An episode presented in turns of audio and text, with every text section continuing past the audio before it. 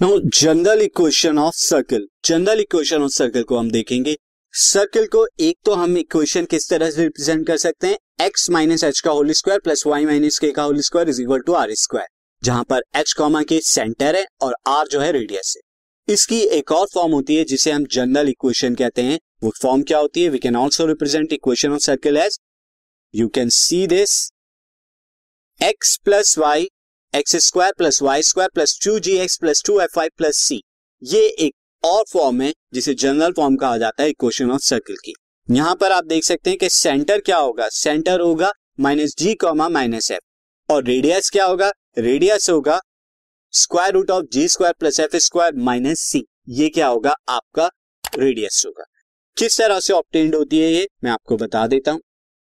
देखिए, अगर x minus H का whole square plus y minus k का whole square is equal to r square ये है।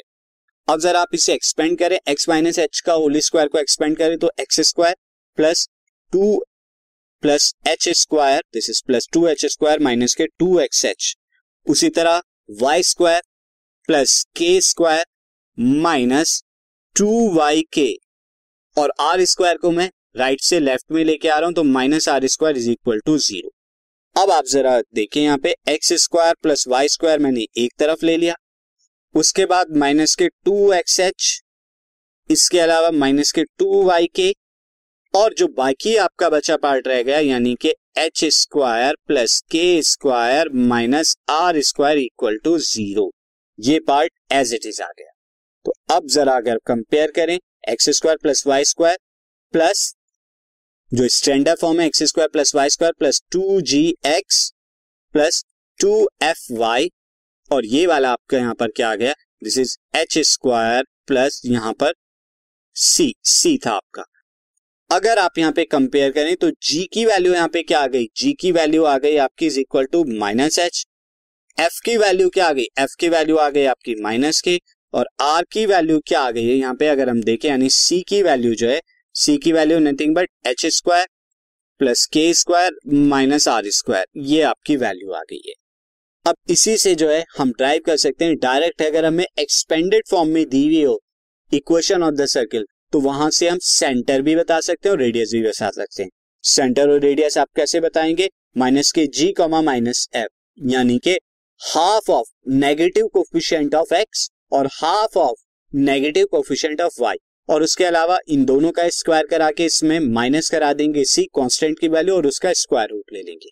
मैं आपको एक एग्जांपल के थ्रू बताता हूँ। See the example is find the centre and the radius of the circle x square plus y square minus k two six x plus k four f y minus twelve equal to zero अब यहाँ पर अगर आप compare कराएँ इसे compare given equation given equation with general form of general form of equation of circle equation of circle जो कि क्या होती है? X square plus y square plus two g x plus k two f y plus c equal to zero तो यहाँ से अगर आप देखें जी की वैल्यू क्या आ जाएगी? अगर हम देखें यहाँ पे, बल्कि प्लस टू जी की वैल्यू अगर मैं देखूँ प्लस टू जी की वैल्यू कितनी आ जाएगी? माइनस सिक्स और यहाँ से जी की वैल्यू कितनी आ जाएगी? जी की वैल्यू आ जाएगी माइनस थ्री सिमिलरली वाई का कोफिशियंट क्या होता है? टू एफ़ तो टू एफ़ की वैल्यू क्या आ गई? टू एफ़ की वैल्यू कितनी आ गई? फोर आ गई. तो यहाँ से एफ़ की वैल्यू कितनी आ जाएगी? टू आ जाएगी. सिमिलरली जो कांस्टेंट है कांस्टेंट माइनस ट्वेल्व की. तो अब यहाँ पर कितना हो गया? माइनस सेंटर क्या होता है? Centre is minus g comma minus f ये सेंटर होता है that is minus of g कितना हो जाएगा? Plus three. And minus of f is minus two. ये three comma minus two centre आ गया। और रेडियस आर कितना आएगा? आर आ जाएगा g square plus f square minus c. That is g का स्क्वायर, यानी कि जी कितना है आपका? Minus three. माइनस थ्री का स्क्वायर कितना हो जाएगा? नाइन।